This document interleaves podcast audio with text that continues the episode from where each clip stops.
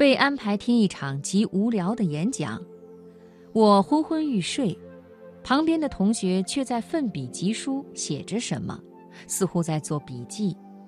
我心中不解，不会吧？这种空洞陈旧的内容有什么可记的呀？后来问他在写什么，答案出乎我的意料。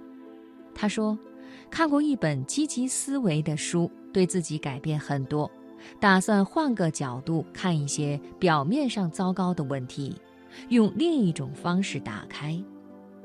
听这场演讲，他起初也有点不耐烦，产生了对抗情绪，但转念一想。也许并不是一无所获，从这个人的演讲中可以得到启发，如何避免一场失败的演讲。这样的灵感让他写了一篇文章：成功的演讲要注意哪些问题？三人行，必有我师焉。择其善者而从之，其不善者而改之。一篇文章说，如果讨厌一个人，就一定要从对方身上学到东西，不能让自己白白受苦。讨厌是消耗能量的，控制不了讨厌的感受和情绪，至少可以用思考和总结来找到能让自己进步的部分。这个角度也让我耳目一新，醍醐灌顶。从讨厌的人身上，其实可以学到更多。他们就像你的镜子，映照出你内心的黑洞和不足。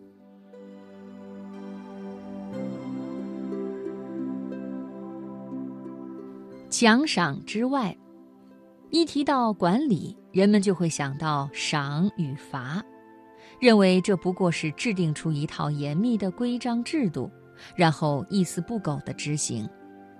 这种方式能以不变应万变。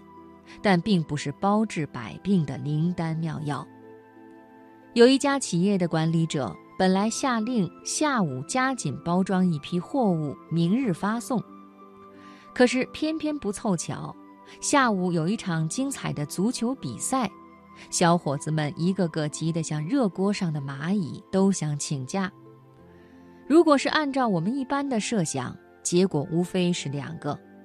第一个是管理者悬以重赏，比如发相当于三天工资的奖金，于是重赏之下必有勇夫，大家一致决定留下，心情舒畅地完成任务。第二个是管理者采取重罚，下午一律不准请假，不上班以旷工论处，扣掉当月奖金，于是重罚之下人必畏之，大家谁也不敢走。任务得以完成。可是这位管理者却偏偏不落俗套，他出去转了一圈，回来的时候手里握着一沓足球赛门票，宣布下午派专车送大家去看球，晚上全体加班。于是欢声雷动。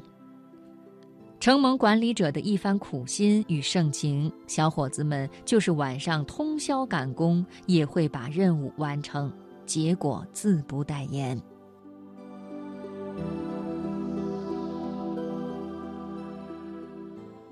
圆桌的秘密，在皮克斯动画公司的会议室里，有一张又细又长的桌子。公司员工经常坐在这张桌子旁开会，讨论电影制作。最高级别的导演、制片人、编剧会被安排坐在桌子中间。次要级别的人坐两边，其他人只能靠边坐。为了避免大家坐错位子，秘书每次开会前都会在桌子上摆好桌签。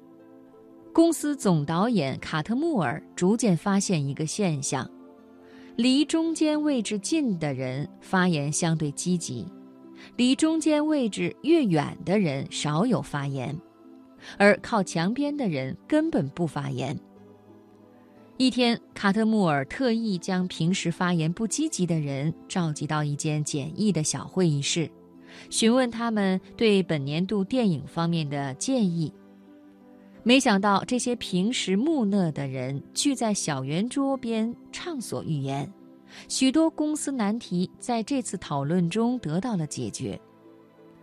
卡特穆尔终于明白，那个外形细长的桌子形成一种不良暗示：坐中间的人最重要，坐桌子两边的人比较重要，坐桌子边缘的人不重要。人与人之间被桌子划分成了三个尊卑等级，打击了绝大部分人参与讨论的热情。于是他果断地将那张细长的桌子换成了圆桌。